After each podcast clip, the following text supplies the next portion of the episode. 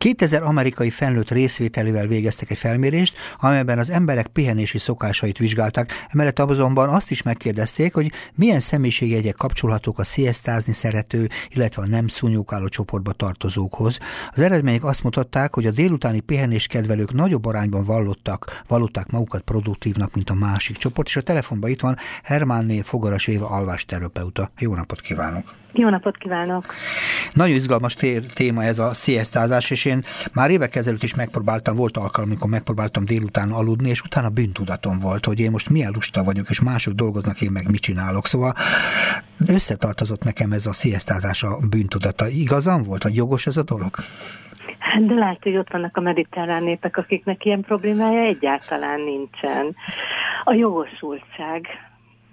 Itt Vajon miért nem adjuk meg magunknak a jogosultságot egy olyan végtelenül természetes dologra, hogy délután pihenjünk, uh-huh. és hihetetlenül hasznos. Tulajdonképpen a figyelmünk úgy működne, hogy másfél óránként néhány perc szünetet igényelne. Uh-huh. Másfél óránként néhány percet, és most csak egy délutáni sziasztáról van. Tehát azt mondja, másfél óránként jó lenne aludnunk néhány percet? Gondolja? Nem, nem aludni, kikapcsolni. Aha. Nem mindenki tud egyébként délután aludni, de az, hogy kikapcsol, uh-huh. És nem figyel, ezt a készenléti állapotot felfüggeszti. De jó. Ami egyébként egy hatalmas stressz az idegrendszerünknek. Tehát a nyugati társadalmakban azt, hogy reggeltől estig bekapcsolva kell lenni, egy készenléti állapotba kell lenni, uh-huh. ez sajnos káros. Tehát, hogy ez délután egy 20 perce valaki meg tudja szüntetni, uh-huh. és pihen a figyelme, pihen a teste, uh-huh.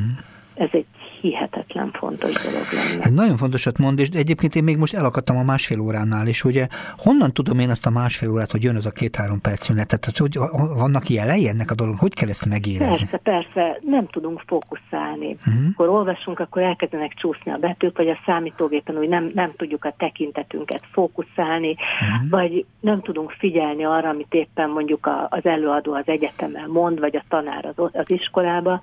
Tehát másfél óránként ez végtelen természetes, hogy a figyelmünk egy picit pihenni szeretne. Hmm. Nem tartható fent reggel 6-tól este 10-ig hmm. folyamatosan. Egyébként rengeteg köze- közlekedési baleset sajnos ennek köszönhet. Hmm. Ilyen figyelmi kapuba történik, amikor Például, hogyha nincsen féknyom, akkor ez majdnem biztos, hogy ilyen van. Uh-huh. Nagyon fontosat mondasz, és egyébként egyszer valamikor ugyanúgy emlékszem, még beszélgettünk is erről, hogy minden negyedik baleset gyakorlatilag a közlekedési baleset valahol ide is visszavezethető, hogy, hogy ez, a, ez az alvás kapu, ez ebben az értelemben jelent. Igen, ezek a napközbeni kapuk, figyelmi kapuk, amik valóban ilyen elalvás, tehát ezekben a kapukban nagyon könnyű elaludni, ezt elalvás kapunak is nevezik, hmm. pláne este.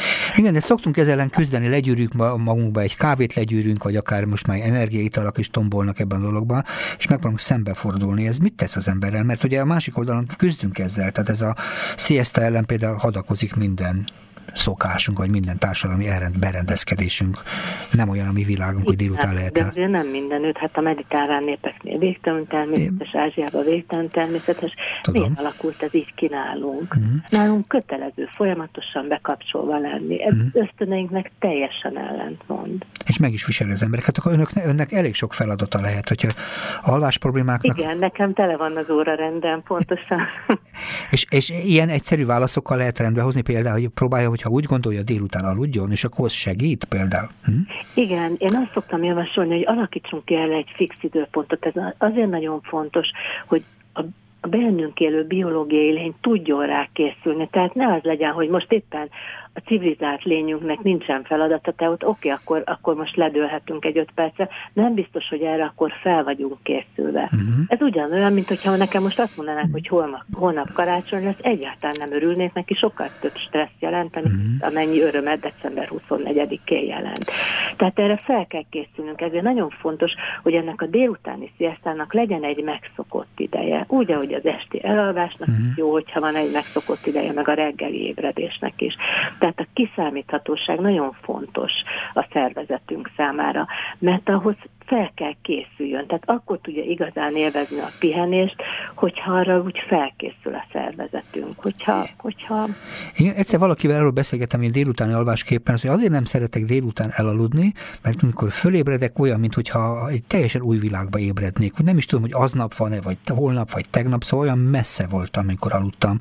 Ez most jó vagy rossz? Ő azért nem szereti, mert azt mondja, ennek következtében újra kell, újra kell mm, szervezni az egész napját. Gondolom, tehát én azt gondolom, hogy ennek az embernek krónikus alváshiánya van, hmm. és a délután közepén, amikor végre aludni tudott, akkor belecsúszott egy mély alvásba, ami egyébként este, tehát az alvásunk, az esti alvásunk kezdeté jellemző, és ebből valóban nagyon nehéz felébredni. Uh-huh. Tehát a mediterrán népek viszont éjszaka alszanak 6-7 órát, és délután, délután alszanak hozzá egy másik másfél órát. Tehát nincsen egy krónikus alváshiányuk, hmm. és ezért egy picit felületesebb alvásban alszanak délután, ami uh-huh. viszont hihetetlenül pihentető, mert tud pihenni a figyelmük, de ugyanakkor nem csúsznak bele egy olyan mély alvásba, amiből viszont valóban nagyon nehéz folytatni a munkát, azt se tudjuk, hogy hol vagyunk. Tehát ne legyen lelkismert fordulásunk, hogyha van módunk, nyugodtan aludjunk, ezt biztosan mondja, ugye? Ez ez... Sőt, alakítsunk rá ki egy szokást, hogy mit tudom én, minden ebéd után hagyunk magunknak szabadon egy fél órát.